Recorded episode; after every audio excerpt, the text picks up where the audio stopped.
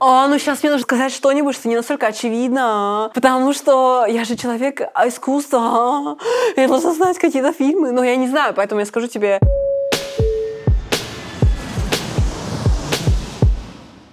Всем привет! Это подкаст «Где же дальше?» И сегодня мы находимся в джазовом институте в Берлине. И я сегодня буду разговаривать с Лерой, которая там учится уже четвертый год скоро. Вау, Лера, привет. Привет! Так, э, классический вопрос, Лера. Когда Так. ты уехала из Беларуси? В конце октября 2020 года. А когда ты начала готовиться к поступлению в университет сюда? Зимой того же года. Грамотный вопрос, кстати. Потому что переезд — это дело долгое. Но начала я зимой, потому что зимой... 20-го? А, 20-го, да. Потому что зимой нужно присылать документы и CD. CD CD. с твоими выступлениями? С э, записью двух песен. Кто хочет поступить в джазовый институт Берлина, э, Listen Up. Короче, две песни нужно спеть и э, записать их на CD. И потом прислать этот CD сюда э, в комиссию, и это типа преотбор. Была проблема записать CD? Я не представляю, сколько людей на этапе вот этого преотбора отсеиваются просто потому, что они неправильно записали CD.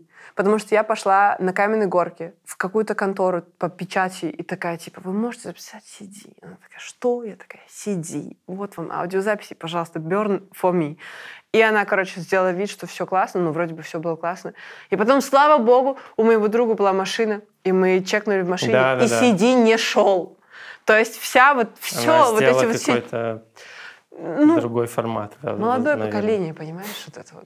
И, короче, мы сделали потом еще раз и еще чек, но просто я уверена, что есть процент людей, которые точно так же делают, и которые просто не проходят отбор, потому что нечего отбирать. Да, потому что они воспроизводятся на CD. Ты записала CD-диск, отправила. А почему ты выбрала Берлин и учиться здесь? Я хотела окунуться в море жизни, интересной музыки, сумасшедших Вечеринок? М. И хотела уехать в Германию. Именно в Германию, потому что до этого я была во многих странах мира. И там, по стечению обстоятельств, я встречала много немцев. И из них почти все мне нравились. Я подумала, Да. это знак. Да, но это были как бы молодые космополитичные немцы, поэтому оно-то и понятно. Я, я же не знала, что это только срез один. Но ничего. Да-да-да. Вот, и поэтому я поняла, что я хочу в Германию, плюс у них бесплатное образование, то есть э, у нас. И, ну, в смысле, что в нашем универе.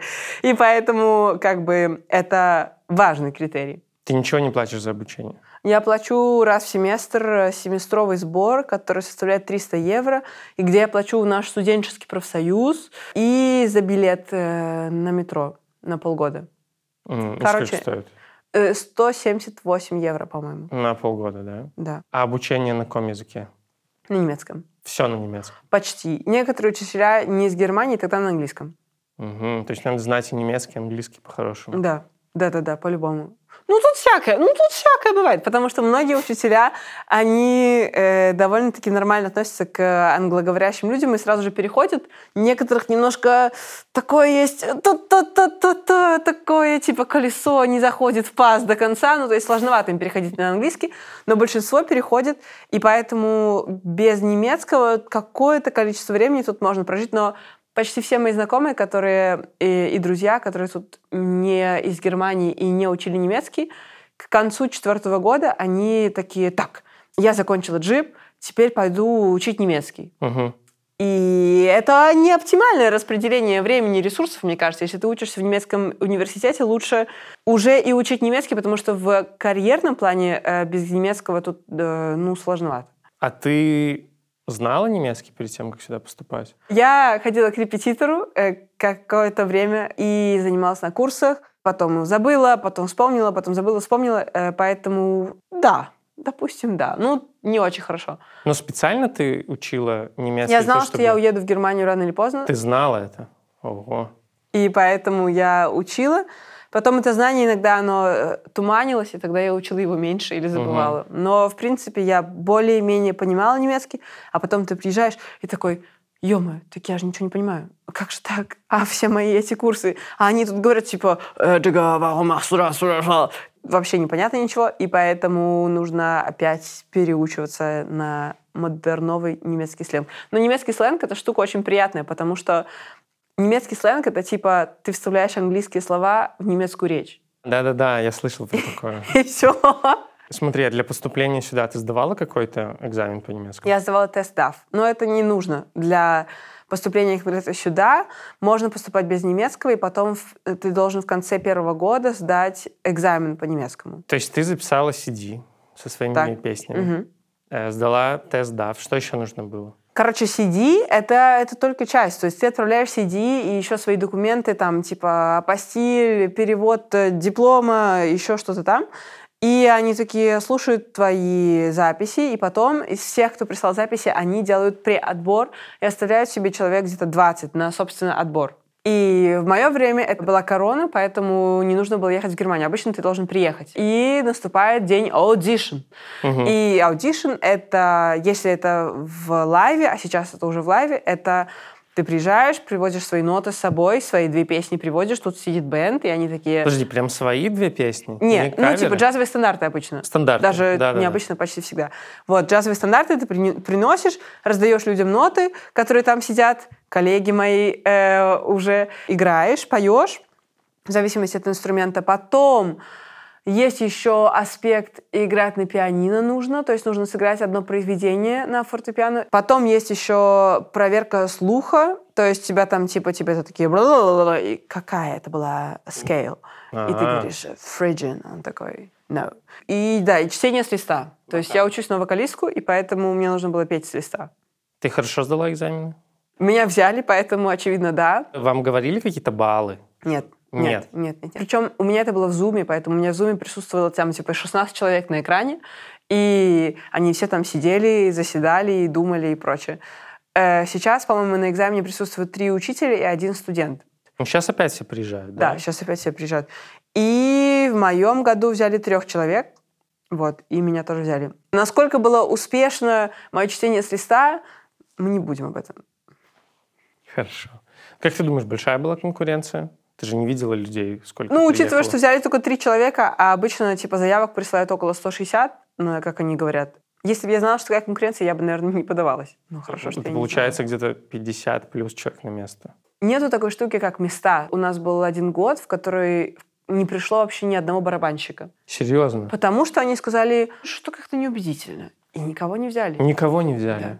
Следующий год после ага. меня было только две вокалистки пришли новые. В этом году, например, только одна. У меня был план, как минимум, три плана. План да. Б был э, поступить в технологический университет, технический университет, и там изучать э, сады. Я все равно планировала заниматься музыкой, но я думала, типа, приду, там помидорчики, все классно. Да, да, да, да. И буду заодно музыкой заниматься. Вот. А план С был такой более жесткий. Это ОПР. Тоже Что есть. это? Договариваешься с семьей, приезжаешь в семью няни. И ты да. как бы живешь в семье, получаешь карманные расходы и общаешься с детьми, учишь немецкий заодно и все такое. Многие люди используют как такой трамплин, чтобы остаться, чтобы понять, как работает что, понять, куда поступать, понять, да, ну, короче, да, быть уже, уже внутри. А у тебя было до этого высшее музыкальное образование белорусское? Mm-mm. М-м. У меня было базовое музыкальное. Я закончила музыкальное отделение в школе. И все? И все. И еще у меня были, были частные занятия с Ольгой Петрусенко. И этого было достаточно для того, чтобы поступить? Да. А есть э, какой-то минимум документов, который а, у тебя должен быть? Да, короче, вот тут есть прикольчик. А, в общем, тут в школе люди остаются очень долго. Да. Очень долго. И поэтому, когда белорусы прямо после школы приходят сюда и такие, вот, я прямо после школы, типа, я такой свежий, гениальный, то приходит проблема, что у них не хватает школьных лет. И поэтому в творческих университетах это все равно как-то попроще. То есть они там входят в положение, что-то такое, но во многих университетах Германии они требуют, чтобы у тебя была школа, плюс еще один год в универе, любом универе, и тогда это засчитывается как их школа. Прикинь? А у тебя был какой-то год в универе? У меня был полностью законченное образование логиста, поэтому у меня готов хватало. А, и поэтому все окей было в этом плане. Да.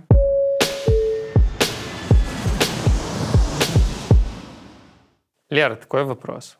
Как э, проходит обучение здесь? Насколько тебе сложно было учиться Насколько сложно сейчас учиться? Каждый год отличен от следующего года по огромному количеству параметров, потому что первый год был корона-год. Вообще было супер жесть. Я приехала да. из Беларуси, да, где ну, корона не воспринималась как что-то реальное. Ну, потому что ее не видно. Ее не Лера, видно, и Тебе просто объяснили. проветривать, проветривать, пров... воздух пусти, все. И, короче, я приезжаю, ее? и тут раз, и ты ходишь в универ, в магаз, и в еще один магаз, и это весь интертеймент, который может произойти. У меня-то план был, я приеду, познакомлюсь с людьми, организую себе тут группу, чики-чики, уже через 4 месяца мы будем тусоваться, что-нибудь делать, придумывать интересно. Потом богатство, слава, успех, все придумано. Первый год вообще ноль, ноль, ничего не происходило. Я только ходила в грусти, в одиночестве и в холоде туда-сюда, потому что даже занятия были очень-очень-очень ограничены угу. в, в плане совместности.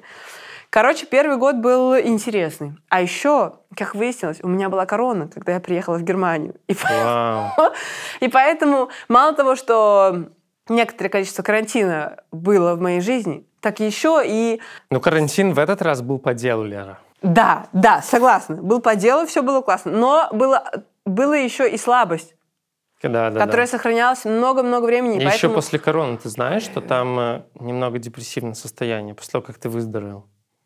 А, это Правда, на самом объясняет. деле. Блин, это Но многое ты, объясняет. Ты прям грустишь, ты вот выздоравливаешь, условно, тебе уже физически не так угу. тяжело, но эмоционально тебе тяжело, и есть какая-то связь. По-моему, даже это доказанная вещь. Короче, первый год, корона-год, э, адаптация, новый язык, новые люди, ничего не понятно вообще. Потом второй год более-менее понятно все становится. Слушай, извини, что mm-hmm. перебью, а с точки зрения сложности обучения, mm-hmm. было сложно вот именно учиться первый год? Ну, честно, нет. Угу. Э- было сложно из-за другого. Было сложно из-за другого, и, конечно, у многих людей появляются психологические сложности что новая атмосфера, новые люди, новый город, тебе нужно хаслить, э, тебе нужно зарабатывать на жизнь, тебе нужно каким-то образом там искать себе круги.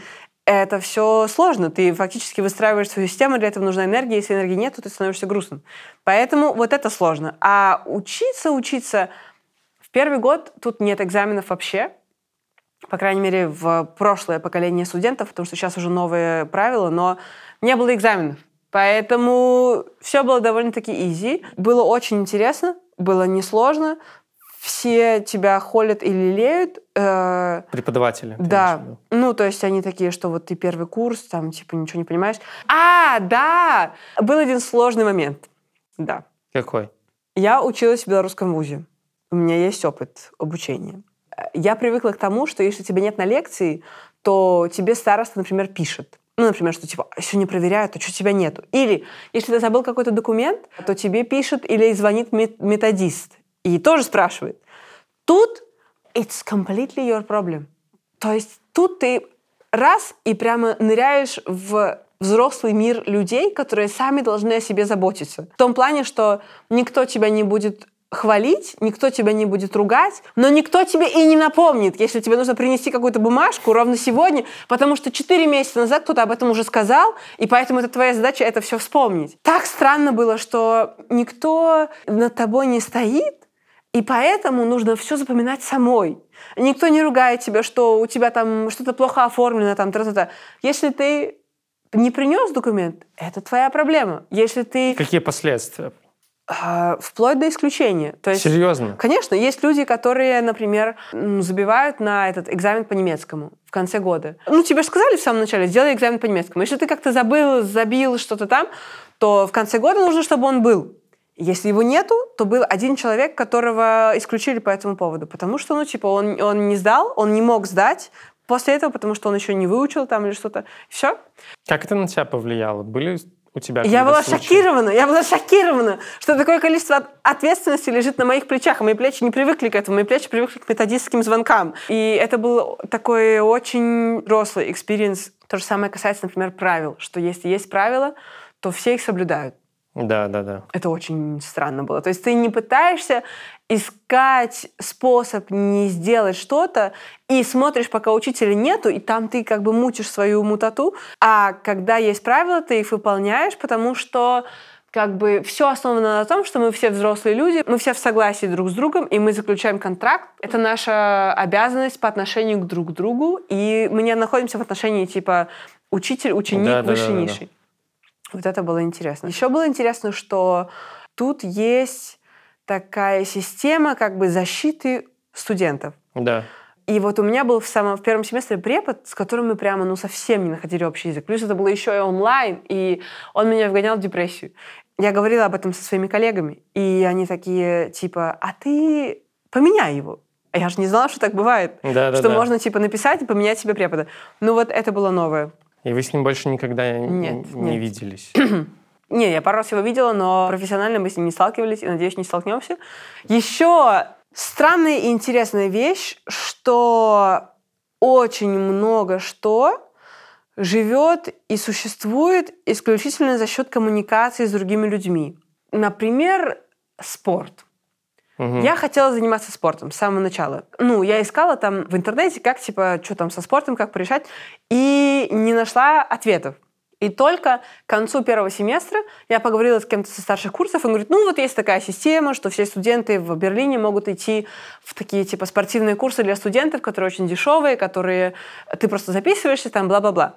Нету никакой информации нигде, кроме как, если ты спросишь кого-то Серьезно? ртом. Да, да, да. Ты как бы пообщаешься с кем-то реальным человеком, со старшим. И вот очень много информации, что я бы, например, я бы раздала всем студентам первого курса методичку, типа спорт вот здесь, система работает вот так, вот это вот важно, вот это не важно. Но этого ничего не происходит. Ты должен всегда общаться, заводить друзей, заводить знакомства, потому что иначе начиная от того, как работает крайне странная система бронирования классов, Никто тебе этого не объяснит до момента, пока ты не подловишь кого-нибудь со старших курсов, и они тебе скажут вот так и так и так. Эта система из уст в уста процветает и э, живет без инфраструктурной поддержки со стороны ну, какой-то системы. Очень много рассчитано на это, и как бы типа, если ты что-то не понял, то спроси у других, потому что если ты вот как я, например, то есть я привыкла, что ты идешь в интернет, гуглишь Да, да, да, что-нибудь, да, да. ищешь там типа что то очень долго и малоэффективно будет твоя деятельность. Ты думаешь, так специально сделано или просто так Это получилось? менталитет такой. Это менталитет? Стопудово, да. А, Это менталитет, что ты решаешь все вопросы в общении с людьми, поэтому тебе необходимо быть социальным и коммуникативным, чтобы решать свои вопросы. У тебя были с этим проблемы в начале? Oh, yes, yes. Да. И что касается вот этих систем, я не ожидала, что так все работает, поэтому я шла обычным путем, стандартным белорусским, и он не работал.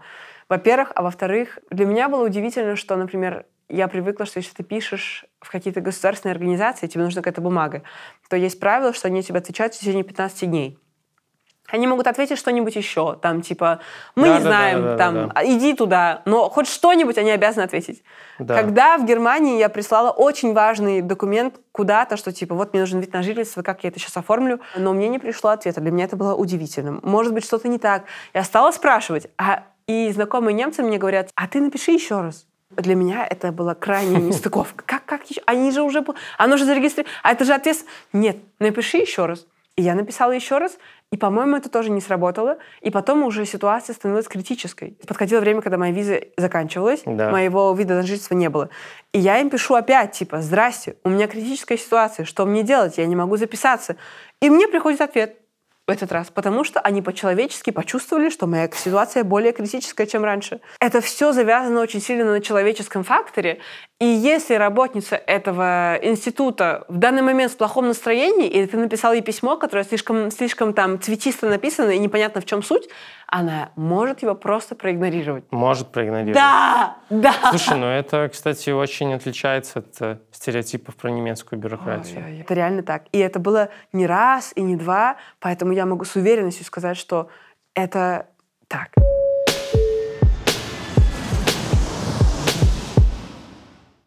А как ты легализована сейчас? Э, у меня есть вид на жительство, который рассчитан на мое время обучения, то есть он заканчивается в октябре 2024 года. Да, я получила его сразу на 4 года. Обычно ты идешь в немецкое посольство, они тебе дают визу на полгода на время твоего въезда. Вот, угу. и в течение этих полгода ты должен легализоваться уже с видом на жительство. Слушай, получается, они сразу думают, что у тебя вид на жительство на все время обучения, что они Это исключают. произошло, потому что они были перезагружены слишком загружены из-за короны.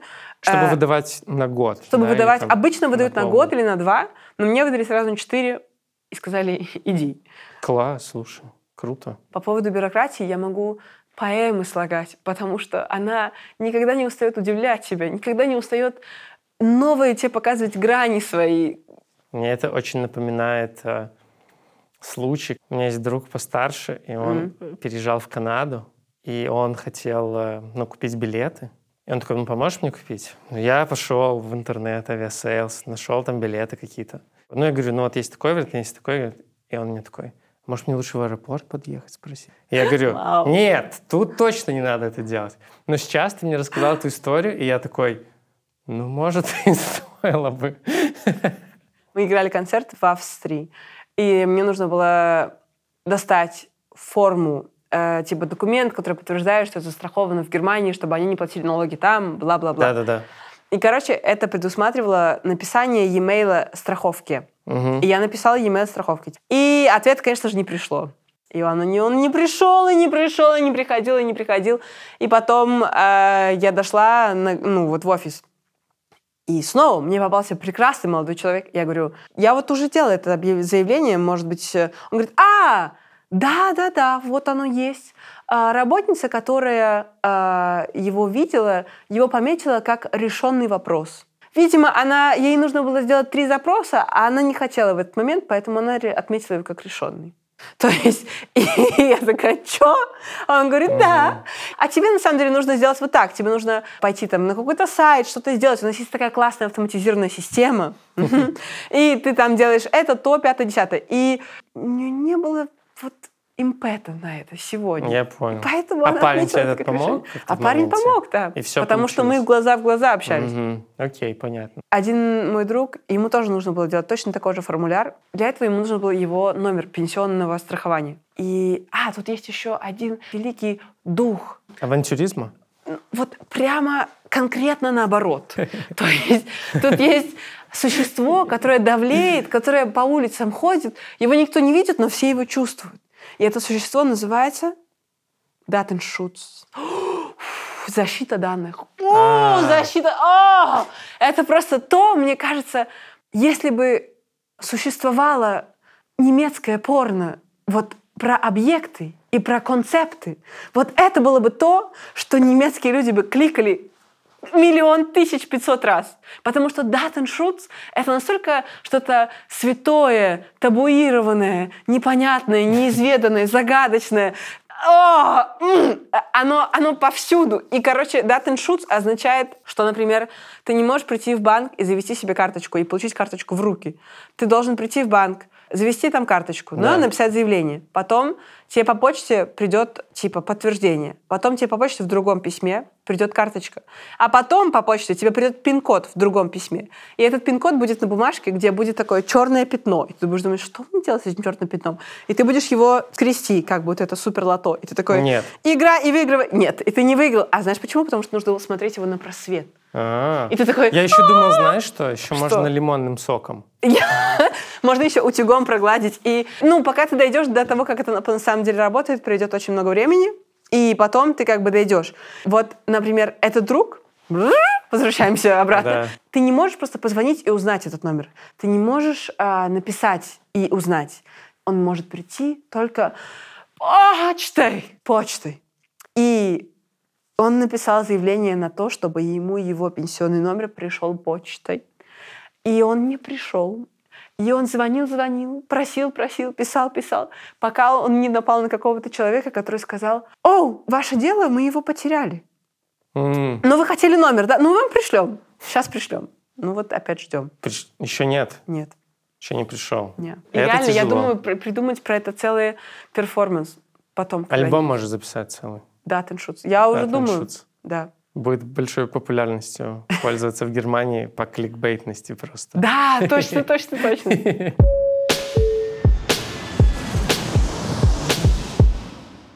Слушай, ты сама сказала про ВНЖ, что он у тебя здесь есть, Мгм. он привязан к обучению. Ты можешь по нему работать? Ну что ж, если ты хочешь заходить на эту тропу, то мы зайдем туда. Однако это будет тяжелая тропа, полная опасностей. Значит, фактически и да, и нет. Ведь э, Ведь есть... это Германия, конечно, Конечно же. Здесь нет простых ответов. Нет простых ответов. Ты можешь работать какое-то количество времени, 20 часов в неделю и меньше ты можешь работать как нанятый работник. Плюс по деньгам есть тоже какие-то ограничения, типа ты не можешь получать больше там чего-то там. Потому час что они или э, в целом, по-моему, в целом. Но я вот Мгм. насчет этого насчет денег не уверена, хотя у меня есть такое ощущение. Ну, в общем, как в моей профессии, ты работаешь как типа ИП. Ну, только по-другому это тут называется. Это называется фрайберуфля, свободный художник. И это не разрешено. Однако, если ты напишешь личное письмо, где ты скажешь, мне очень надо, и вообще это нужно для моей учебы, и вот мои приглашения на работу, и вот мои контракты, пожалуйста, дайте, то тогда будет можно. И Мгм. это конкретно мой случай. То есть, Ты написала такое письмо? да, Долго ждала ответ? да. Вот я сейчас тебе рассказываю, я сейчас тебе просто беру вот эти жемчужины из своей раковины и просто да. отдаю, понимаешь? Но сколько пришлось ждать, чтобы эта жемчужина сформировалась, никто не знал, что делать, понимаешь? Никто. Хотя у них достаточно много иностранцев, но обычно студенты, которые европейские, ну, типа из ЕЮ или немцы, они просто не заморачиваются, они просто по-черному работают. Но... э, Почему ты так не сделала? Потому что, э, ну, Ты из Беларуси? да, потому что мой статус тут гораздо более э, хрупкий, Да, да, да, чем понимаю. у людей из Европейского Союза, поэтому мне нужно делать все максимально законопослушно, максимально Легально. чтить, да, чтить и уважать. Поэтому никто не знал, что делать. И мне пришлось... Потому что никто не работал так. Да, из потому что, ну, коллег. то есть только некоторым это нужно, и люди, да, и это, опять же, поговорить с кем-то, это нет такой, типа, системы инструкций. В данный момент у меня есть разрешение работать, как вот этот хайберуфля, в качестве певицы. Это значит, что мне нужно сдавать налоговую декларацию, что я делаю каждый год. А У меня есть там какие-то ограничения, то есть до, по-моему, 22 тысяч евро в год э, не нужно платить налогов в принципе. И, соответственно, я имею право работать только как певица в качестве фрайберуфля. Я не могу работать как саксофонистка там, или пианистка. Хотя, конечно же, никто не смотрит на это, поэтому... вот Как ты тут зарабатываешь? концертами. Иногда мы выигрываем с музыкой какие-то призы. Призы это очень хорошо, потому что это всегда деньги. На каких-то кон- конкурсах? Да, типа джазовый конкурс. Я, Да, я да, вообще да. никогда не была фанатом конкурсов, прямо наоборот, потому что я помню конкурсы, в которых я участвовала. Например, был один, который назывался «Сузорье надей». И Да, да, да, я тоже такой. Знаешь такой? Да, я помню. Я помню атмосферу общей невротичности. То есть э, есть эта раздевалка, есть учительница, которая тебе делает пучок, или мама твоя тоже там, и кто-то тебе делает пучок, короче. Кто-то, может быть, даже, даже дает тебе помаду на сегодня, потому что особенный день. Ты идешь, смотришь на других и думаешь, э, они лучше меня, или «О, черт!» или «Они хуже меня!» «О, yes!» И как бы low-key ты немножко хочешь, чтобы кто-нибудь споткнулся, но с другой Да, стороны, да, ты да. хороший человек, поэтому ты как бы не хочешь, но чуть-чуть хочешь. И жюри дает тебе понять, что они жюри, а ты Лох. всего лишь, да, какой-то приходящий комар, который тут что-то пикает, но они решают твою судьбу, прихлопнуть тебя или возвысить. И ты очень сильно это понимаешь, и вот эта атмосфера потности, рук, э, дрожания голоса. Короче, конкурсы не было не то чтобы моя штука. А здесь? По крайней мере, на тех, которых я была, офигенно, офигенно. То есть, во-первых, Да. ты присылаешь музыку в начале, и это происходит при отбор. То есть те, кто попали на конкурс вживую, это уже отобранные люди. Вот на том, где- который я была, который мне самый-самый понравился, он назывался «Jazz Frühling Kempten». И это был джазовый конкурс, типа «Джазовая весна» где-то в Баварии. Там было четыре конкурсанта, и, во-первых, призовых места было три. Но это не потому, что один какой-то уходит, а потому что третье место делится между двумя. Чтобы, во-первых, никто не чувствовал, что типа я прямо совсем говно, а во-вторых, потому что деньги тоже делятся. Есть первое место, это человек, который там, типа, получает турне по Баварии. Есть второе место, это энное количество тысяч евро. Есть э, 1500, по-моему. Третье место один и третье место два, это по 1000 евро. То есть, во-первых, ты все равно уходишь счастливый. Изначально, то есть по-любому. Во-вторых, с самого начала тебе дают понять, что о тебе заботятся. Тебя там поселяют в отель, э, тебе дают какой-то кейтеринг, с тобой общаются очень-очень, типа, мы вас ценим, и жюри тоже, как бы, они очень сильно постулируют, что в музыке, в принципе, конкурсы — это такая штука условная очень. Мгм. И мы тоже понимаем эту условность, поэтому мы делаем что-то ситуативное так, как мы считаем в данный момент. И мы стоим за нашими решениями, но это не значит, что ты говно, что очень отличается от обычной схемы, когда тебе сразу понять, что ты говно, но, может быть, э, ты и нормальный, Да, я так. понимаю. Ты выступаешь в каком-то супер крутом зале, там есть настоящая публика. Самое главное, конечно, это просто, что витает в воздухе. Какое отношение витает в воздухе? Отношение витает, что спасибо, что вы пришли, мы рады посмотреть на вас. И от этого все конкурсанты тоже имеют похожий вайб. Да, Тебе просто понимаю. интересно, типа, о, а эти что покажут, а эти что покажут, а мы сейчас тоже покажем, интересно. И совсем другой вайб. Тебе нравятся твои коллеги по конкурсу, ты хочешь с ними общаться. И если кто-то делал круто, ты им говоришь, офигенно ты сделал, вообще просто круто. А не типа, что ой, так хорошо ты выступила, молодец. Очень большая разница есть между этим для меня, и поэтому конкурсы немецкие — это класс. Какое место вы взяли? Ну, Второе. Полторы. Полтора Полторы штуки. А неплохо, неплохо. В основном это конкурсы и выступления у тебя, да? А ты преподаешь здесь или Нет. Я очень постаралась э, избежать этого. А, специально не преподаешь? Да. Преподавание — это самая верная э, лошадь для всех музыкальных студентов. Тут очень котируется, если ты студент, вот, допустим, джиба или какого-то универа, сразу же твоя оплата преподают очень многие мои коллеги. Просто я не хочу. Тебе хватает денег, в принципе, с концертов и Да. выступлений? И я как бы занимаюсь букингом своей собственной группы, и поэтому я усилия прилагаю для того, чтобы их хватало. А ты выступаешь всегда с командой, с группой? Я выступаю еще одна, с синтезайзерами и всем таким. Но одна у меня гораздо-гораздо более экспериментал штука. Когда ты выступаешь один, то вот у тебя есть твоя собственная энергия, и есть что-то, чем ты вдохновляешься, и тебе нужно обеспечить поток этой энергии, который плотный. Да-да-да. С группой проще. с группой гораздо проще, потому Да, что да, есть да. обмен, и вы постоянно друг друга подпитываете. Сложно иметь и классное умение петь, и классное умение э, букировать концерты, и классное ощущение ритма. Ну, типа, сложно держать все свои скиллы на одном очень высоком уровне. Да-да-да. Группа позволяет сделать так, что есть четыре человека, каждый из которых делает то, что он умеет лучше всего. И от этого получается общий результат тоже лучше. Вас четверо, да? Да, сейчас четверо, было раньше пятеро. Как тебе удалось собрать здесь команду? Это сложно или нет? Ну, для меня просто потому, что в этом универе один из его больших приоритетов и плюсов в том, что тут много талантливых, классных музыкантов. И есть такая культура в целом, что все играют со всеми. В Германии, в принципе, в музыкальной стезе есть, я думаю, два типа музыкантов. Один из них — это вот да, я играю со всеми, это все интересно. И второй тип — это люди, у которых музыка — это профессия, поэтому им необходимо зарабатывать. Мгм. И есть такой стандарт, который очень высокий стандарт, типа, что там люди, людям платят за репетиции, людям платят за там саундчеки, там, людям платят за много что.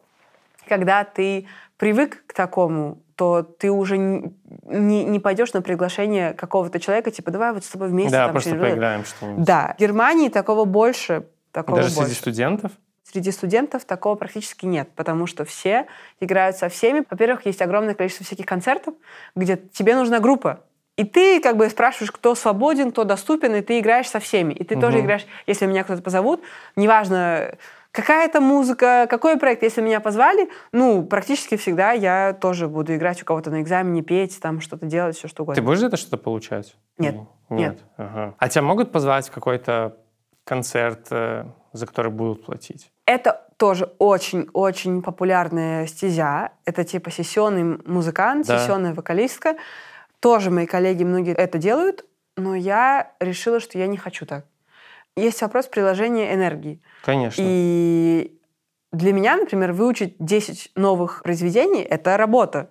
Конечно. И я не могу петь, не отдавая при этом никакой энергии, ничего. Поэтому выучить, э, сделать все believable — это требует времени, усилий. Эти же усилия могут пойти на что-то еще, в частности, на мою группу. И я поняла, что я не хочу быть сессионной вокалисткой, которые звонят, дают задание, и она играет. А вы играете какие-то стандарты с группой? Мы играем мою музыку в основном. Твою музыку? Да. О, здорово. Как бы моя музыка — это моя музыка, но это скорее моя идея, потому что в группе я играю с очень-очень крутыми музыкантами, и большая часть концертов — это импровизации. Да, да. И поэтому моя музыка звучит по-другому, в зависимости от того, кто ее играет.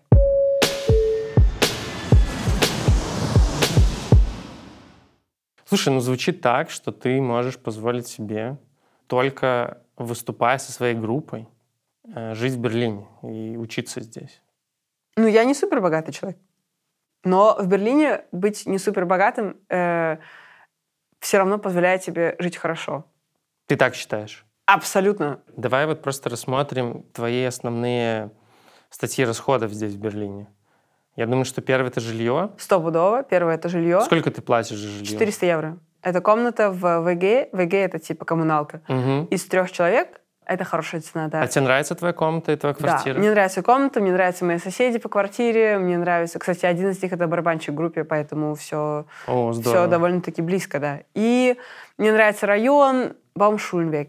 Это район пенсионерская, зелено, тихий, парковый такой. Далеко это от э, центра? Смотря что точно центр. Ну, вот, э, Александр Плац, э, от Бранденбург Александра Плаца, я думаю, минут 20-15, вот так, да. Отсюда, вот от Джиба, который находится ровненько на западе, где-то минут 45. Ты добираешься на транспорте, да-да-да. Но- А сложно было, кстати, найти? О, пф, да. А вот э, как ты вообще, если вкратце? Как Вначале было отчаяние.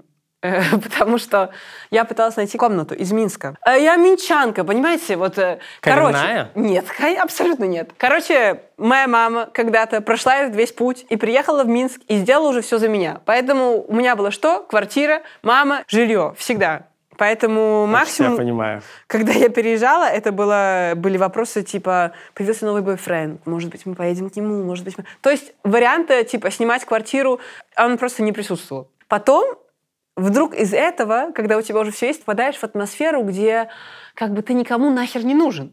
И И тебе Ты- надо где-то жить. да, тебе нужно, и тебе нужно быть быстрее, чем все твои конкуренты. Вот это меня совсем убивало. Да, типа, да, да. я такая смотрю, есть такой сайт Вагегезухт, и там типа какая-то комната, я ему пишу. В момент, когда я ему пишу, появляется сообщение, уже нету, нету этого Мгм. объявления.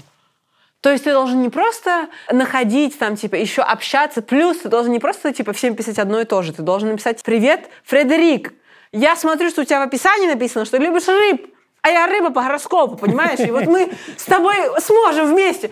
И потом тебя приглашают на собеседование. И на проверяют твою натальную карту, оказывается, что ты весы. и вот И именно, вообще-то да, и это была ложь, и они такие, иди и прочь, да. На этом собеседовании там еще стоит очередь, то есть типа из 30 человек, которые тоже пришли, и тоже они прочитали все про Фредерика, они загуглили его в социальных сетях, они знают все, типа, что говорить. Это было для меня крайне-крайне в нове. В этой игре на выживание я активно проигрывала. Вариантов не было вообще. Был еще вариант общага, и они сказали, общага будет через год примерно. То есть у университета есть общежитие? А, Есть общая система общежития для всех студентов Берлина, Мгм. и ты там стоишь в очереди, и вот где-то через годик-полтора при- приходит твоя очередь. Что ты делаешь перед этим, эти полтора года никого не Понятно, интересует. да. Вот. И, короче, я настолько отчаялась, что была снята хохбет. Короче, это была не комната, это была кровать, Кровать. в коридоре. То есть есть В коридоре. коридор, и кто-то в коридоре сделал такой типа навес, второй этаж. Мгм. Но это был не полноценный этаж, это просто пространство, равное пространству одной кровати.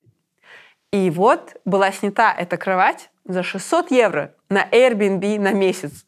В надежде, что что-то произойдет, и я что-то найду на месте. Это была интересная жизнь. И прикол в том, что это было правильное решение. Это было жестко, это было депрессивно, это было клочок твоего пространства, который равен твоему телу, но там мы подружились с владельцем квартиры, собственно, который Мгм. этот хокбет сдавал. Это меня как бы в эти круги впустило, во внутренние немецкие круги. И там уже выяснилось, что его подруга куда-то там выезжает, и кто-то его ее друг тоже выезжает, и вот они ищут какого-то человека, и мы с ней поговорили, и они отдали мне эту комнату. Все. Тебе очень повезло. Эй, вообще. И причем вот этот чувак, несмотря на то, что Хохбет познакомила нас, он стал моим очень-очень большим другом. У меня появился целый круг друзей из района. Потому что я осталась... Это было в Бамшульнвек, и я до сих пор живу в Бамшульнвек, в Мгм. том же самом доме, только в- еще в другой квартире.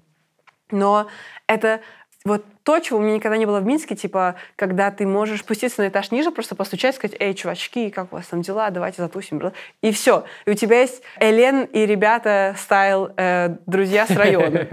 Вот. Окей, прикольно. Поэтому мне очень повезло, да. Как ты думаешь, это распространенная тема здесь? Районные друзья, да, районные друзья. Среди немцев, немцев, коренных берлинцев очень, очень, очень. То есть есть И какие-то... ты так- можешь просто в это интегрироваться, можешь в это влиться. Обычно нет. Обычно нет. Ну, все зависит. То есть Берлин гораздо более открытое место, чем, чем вся Германия. В Германии, насколько я слышала, по крайней мере, и это логично.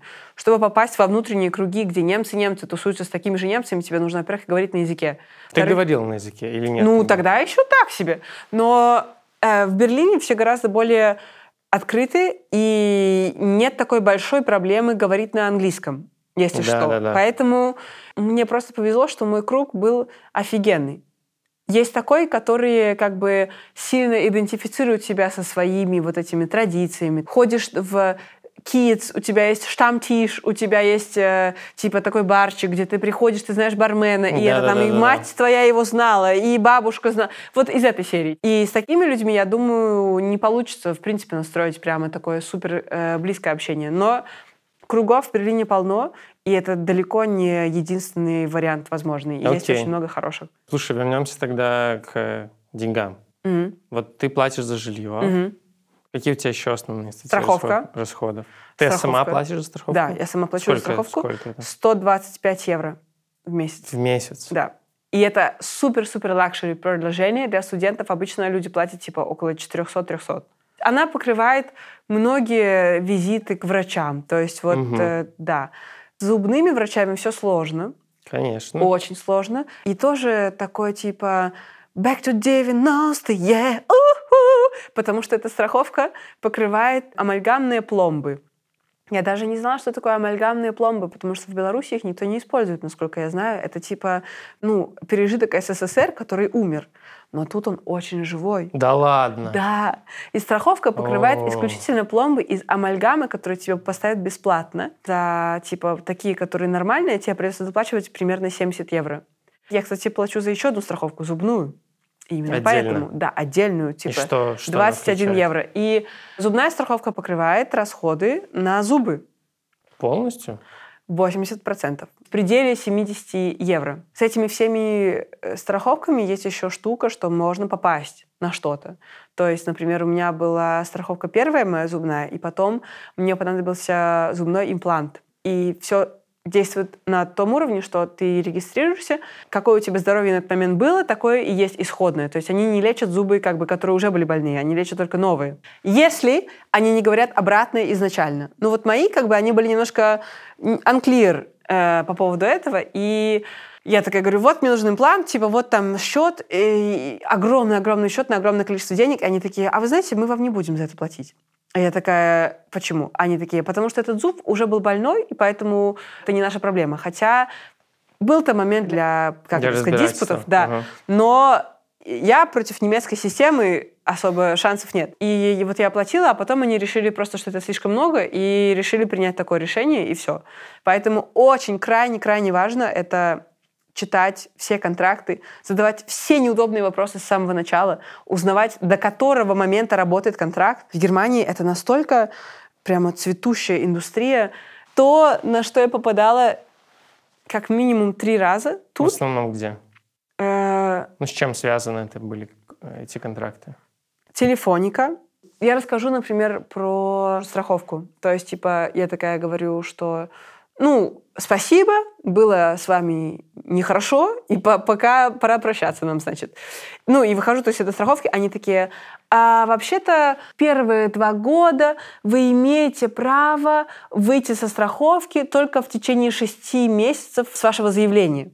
О, то есть Я не надо знала, еще, что- Надо еще полгода платить? Да, надо еще полгода платить, то есть это где-то было в контракте, но я, естественно, это все пропустила, и все, короче, окей, проходит 6 месяцев, я такая думаю, ах вы, тогда хорошо, я пойду еще раз к дантисту, и еще раз там, типа, сделаю и то, и все, и все. Через 6 месяцев я им пишу, ну что, заканчиваем нашу работу, они говорят, нет, ведь 6 месяцев было заявление, и если вы ничего не сделаете, однако если вы что-то сделали, тогда в течение 6 месяцев с вашей последней процедуры. И еще это ладно? продлевается. Да, Так да, получается, ты платишь полгода? да. За что? За то, что твой контракт заканчивается тогда, и все. Если Ужас. ты подписал, то у тебя больше нет шансов. Я уже была более умным человеком по поводу, допустим, мобильных всяких штук, потому что по поводу мобильных, интернета, в принципе, сим-карты, все такое, ты можешь подписать такой контракт, который можно отменить только в конце года. М, И если вдруг ты решил отменить его на 13 месяц, ты будешь ждать еще 12 месяцев до конца следующего года. Это настолько обман, с моей точки зрения, что Да, жестко. да, и это очень сильно бывает, и в Беларуси просто такого нет.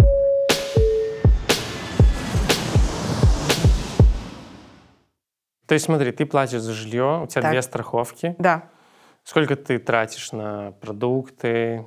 Вот все это зависит от э, того, насколько ты хочешь хорошо жить.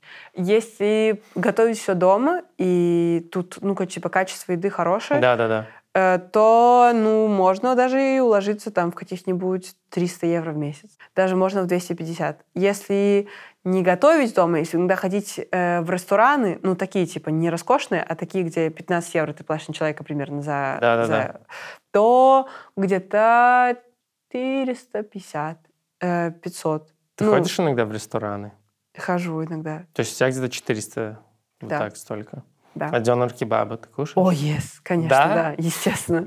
Особенно фалафели. Да? Вообще, Ты я мне просто... дашь э, типс какой-нибудь на лучший фалафель в Берлине? Есть а, жанры. О, фалафель я могу говорить об Так, этом знаешь вечно. что? Знаешь Мгм. что? Э, Отдельный топик. Отдельная рубрика в ТикТоке про лучшие места. И мы с тобой снимем видос, Да. и ты там поделишься своим опытом, потому что вижу, тут человек очень искушенный Да! в местах. Потому что мне, честно, я был в Берлине несколько раз после того, как я перестал есть мясо, М, Ага. и я не видел классного фалафеля здесь, честно. Мгм. То есть вот в Варшаве я уже знаю места клевые, Мгм. а здесь нет. Все время это было что-то очень странно турецкое М. и не очень прям фалафельно классное. Есть у меня, есть у меня рекомендации. да. Тут есть много скамс. Да. Они... Да. Как, как, как они работают здесь? Один из скамс — это если ты много получаешь посылок, то тебе приходит смс, ваша посылка была задержана на таможне. А, Зайдите на такой-то сайт, э, вам нужно заплатить таможенный сбор. Таким образом, они крадут твою информацию с карточки. Карты. Да, и у Да, меня я вот слышал тоже такое. было один раз, э, и на этом я потеряла 50 евро. Но это очень лайтовая потеря. лайтово, да. э, приятно. Смотри, ну Да. получается, если так все суммировать, то у тебя здесь уходит на жизнь 1000-1200 евро. Можно сказать 900 тысяч. Я бы 900 сказала так. тысяч Да, так? Да, да, да. Ага. Если мы не считаем транспортные расходы, которые сразу э, skyrocket эту, эту сумму, то вот я думаю, 900 тысяч хватит. Ты видишь себя после окончания универа в Берлине именно? Сто пудов. Ты бы хотел тут остаться? Абсолютно точно, да. Почему? Очень мне близок менталитет людей, близко отношение такое какое-то бережное к себе и к другим, ощущение биения жизни очень сильное, ощущение эм, такого прямо коннекта со всем миром и со всей Германией в том числе. У тебя постоянно появляются знакомые, у которых есть что-то там в Бранденбурге, что-то там в Кёльне, что-то там еще. Да-да-да. И ты ощущаешь этот коннект сильно. В принципе, в музыкальном плане, что, ну, самые лучшие музыканты. Здесь? Да, да. Окей. А ты себя здесь чувствуешь безопасно? Я чувствую себя безопасно в плане полиции. Я чувствую себя безопасно в плане, что к тебе не придут, заберут. Угу. Короче, по-белорусски безопасно чувствую, так. Угу. А, на, а ули... вечером, ночью? на улицах, э, в принципе, да. В принципе, чувствую себя безопасно. Не да. было у тебя каких-то неприятных инцидентов? Были, но они были такие мимолетные. На улицах безопасно. Сейчас в клубах, думаю... в ресторанах, в барах, там да, вечером. да, да, да, да. Очень Всё есть, ок, есть, да? особенно вот на фестивалях, на каких-то концертах очень развита культура awareness team. То есть Мгм. практически везде есть люди, которые, к которым ты подходишь, говоришь, он ко мне пристает или там что-то делает не то, и тебе сразу верят. И Я этого человеку эта культура позволяет ходить во всякие места и чувствовать себя безопасно. И, кроме того, мне кажется, что, в принципе, технокультура Берлина повлияла на вот это вот ощущение безопасности себя в клубах или в ресторанах, потому что цель пойти в клуб — это не познакомиться с кем-то и с кем-то, возможно, уехать. Цель не в этом. Мгм. Поэтому ты, когда общаешься с кем-то, ты не читаешь, не ч- видишь в глазах это таймер, типа, сколько времени мне надо, чтобы потом... И это очень не расслабляет, и ты понимаешь, что люди танцуют, чтобы танцевать, а не чтобы привлечь кого-нибудь, или говорят, чтобы говорить. И есть, конечно, всякие места ну, с разным там характером, поэтому по-всякому, но в целом Особенно в клубах, вот в техноклубах очень сильно чувствуется такой настрой. Мгм. Поэтому безопасность, она даже на таком психологическом уровне есть, что ты не должен постоянно пространство сканировать. Вот. С чем я не чувствую себя безопасно, это системой, например, здравоохранения. Мгм. Эм, я не доверяю врачам тут. Не Я не- доверяешь М-м. прям? Я не доверяю врачам, не доверяю системе, потому что они работают так, чтобы им было удобно. Если у них нету мест, то они скажут, у нас нету мест. И им будет без разницы. Умираешь, ты там помираешь, Мгм. куда-то там что-то с тобой. Я очень стараюсь э, не заболеть. Хотя, с другой стороны, есть же там Шарите, куда приезжают вообще из Беларуси, чтобы делать там всякие Да-да-да. суперсложные операции. То есть, может быть, это э, просто какой-то предрассудок или стереотип. Но вот мой опыт общения с системой здравоохранения был очень такой, типа, да пофигу. Все очень долго. Если тебе очень надо, то всем все равно пофиг. И никто не будет ради тебя по-человечески что-то стараться делать, типа, на голом энтузиазме. Есть работа, есть правила, ты попадаешь в какой-то спектр, не попадаешь, же все это У решается. тебя есть какие-то идеи, как э, себя обезопасить в этом? или нет? Быть здоровенькой, э, витаминчики принимать, спортом заниматься сто пудов очень Только так, сильно. да? И иметь своих врачей. То есть иметь знакомство, иметь, знать сразу же, кому У тебя позвонить. есть такие здесь? Нету. Ни Нету. одного пока нет. такого Нету, есть. Ну, в смысле, врача. я не могу жаловаться, то есть, э, если там есть какая-то проблема, то ты можешь попасть к врачу, есть какая-то система, но пока что мне не нравится, как это работает. Я понял. Вот. Ты говоришь, что нужно быть здоровеньким. Это нормально сочетается с берлинским образом жизни? Если честно, да. Да? У меня есть, вот особенно эти друзья с моего района, э, они все выглядят крайне молоды. Им всем 35, там типа 32, 33, вот так вот. И они все выглядят, как будто им 25, 24. И причина в чем? Рейвы, вечеринки. Странно звучит, да. Но когда люди получают выход для своей детской энергии, А, и это да, я держит... знаю, я знаю. Понимаешь, о значит- чем я? Да, понимаю. В практиках психологических, наверное, это называется эмоциональное освобождение. Вот у них оно есть, и... И ты считаешь, что это очень важно? Я считаю, что это очень важно, что ты вот один раз в месяц, например, не спишь ночь. Или там э, когда-нибудь куда-нибудь идешь в такое место, куда ты бы никогда не пошел.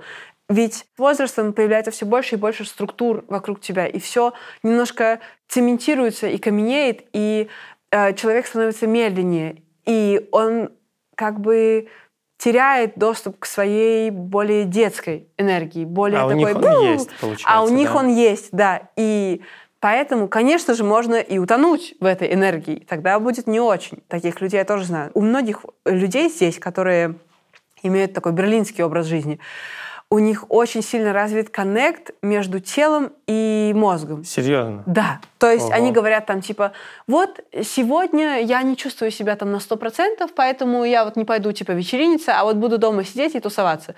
И есть такое связанное с работой, есть такое связанное, что я, я себя чувствую как-то не очень хорошо, моему телу нужно вот это, моему телу нужно вот то.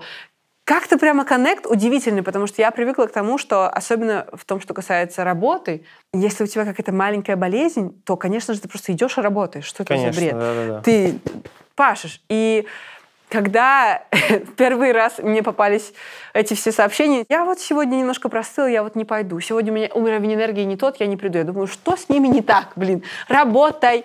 И Это вот, касалось работы или каких-то личных встреч? э, работы, личных встреч, например. Я не чувствую сегодня, что... что А, вы вот- договорились? мы договорились, и потом я не чувствую сегодня, что вот это нужно, это правильная вещь, я не приду. Мне кажется, очень бесит.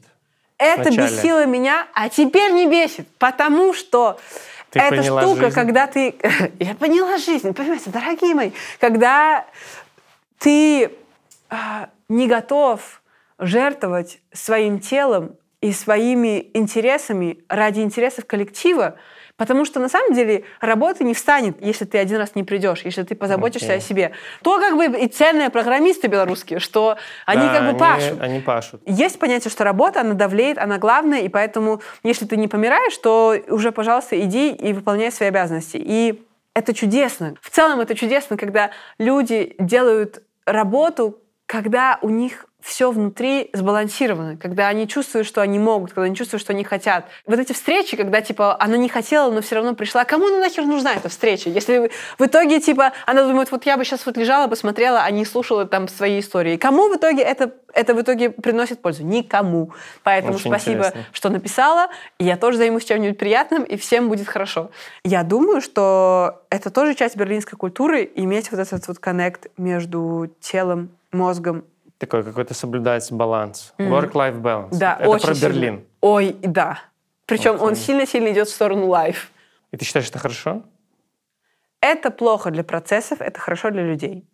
О, Да. что это очень мудрая мысль такая, очень интересная.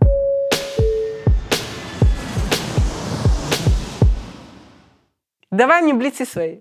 Я готова. Давай, я забыл Давай. про них уже. А я готова. Хорошо. Лучшая песня на немецком языке. Кизеброд. Кто исполнитель? По-моему, Хельге Шнайдер. Всю песню он поет про то, насколько прекрасный хлеб с сырочком. Очень по-немецки, мне кажется. Да. И он еще там играет на э, ротовой трубе. Вот так он делает? М. М, прикольно. Лучший немецкий фильм. Окей, э, три. Три фильма. System Crasher. Окей. Это фильм, который я когда-то переводила для листопада, который оставил неизгладимое впечатление на моей подкорочке. Потом фильм In July Фатиха Акина. И фильм Виктория. Виктория. Да. Да, я слышал про это. Да. Там про клуб тоже что-то такое. О, да? ну, был клуб, но в целом там про чувачков, которые путешествуют по Берлину, попали Да, да, в большие да, да. проблемы. Да, да, да. И он снят Интересно. ваншотом. Ваншотом. Вау. Какая у тебя любимая книга на немецком языке? Hermann Hesse. И это, в принципе, можно взять любую книгу, потому что они все, в принципе, про одно и то же. Но каждый же по-разному. Да. И мне нравится Нарцисс und Goldmund и Damian. И Степпенвольф. Но Степпенвольф, кстати, прям даже немножко too much было для меня. Хотя все равно мне понравилось, но я думаю, таргет аудитория для этой книги чуть-чуть постарше. Подождем. Окей. Как ты думаешь, кто сейчас самый популярный человек в Германии? Бушидо, рэпер. Рэпер? М. Он очень популярный? Ну да, все его знают, по крайней мере. Да. Окей. Это немецкий рэп. Да. Новая волна. Э, По-моему, он уже уходит в старую волну. Он уже в старый. Постепенно, да, всплывает. Слушай, как ты думаешь, о каком немце нужно знать всему миру? О том немце, который в тебе. В каждом из нас есть немец. Который Тебе нужно его распознать. Все, правила? Да, который знает правила, который любит комьюнити и который любит хлеб. Познай немца своего. Ну, ты нормально такой отвесила комплимент. Ну, есть такое. Я тоже подумал сразу про хлеб, да, что-то Мгм. такое. Очень правильный, очень такой. Да, Хлебненький. комьюнити, хлеб. Пивко можно попить вечерком. Ну, ты, ты понимаешь, ты понимаешь. Конечно, слушай. Я немножко смотрю по сторонам, что происходит здесь. Лера, я тебе хочу сказать спасибо тебе большое, что Ой. твой уровень энергии совпал сегодня с записью. И нам удалось встретиться и во всем этом поговорить. Спасибо. Я Спасибо. тебе желаю продолжать заниматься тем, чем ты занимаешься, потому что мне кажется, ты в этом счастлива. Ау. И ты находишь в этом много радости, и ты занимаешься только тем, что ты хочешь делать. Да. Это очень круто. Да. Это очень э, мотивирует и вдохновляет. Жить нужно в кайф. Понимаешь? В кайф. Ну ты же живешь в кайф. Да.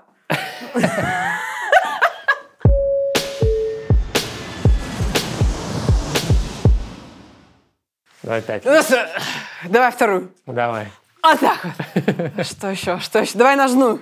Ножную? Да. да. Оба! Оба! Классно.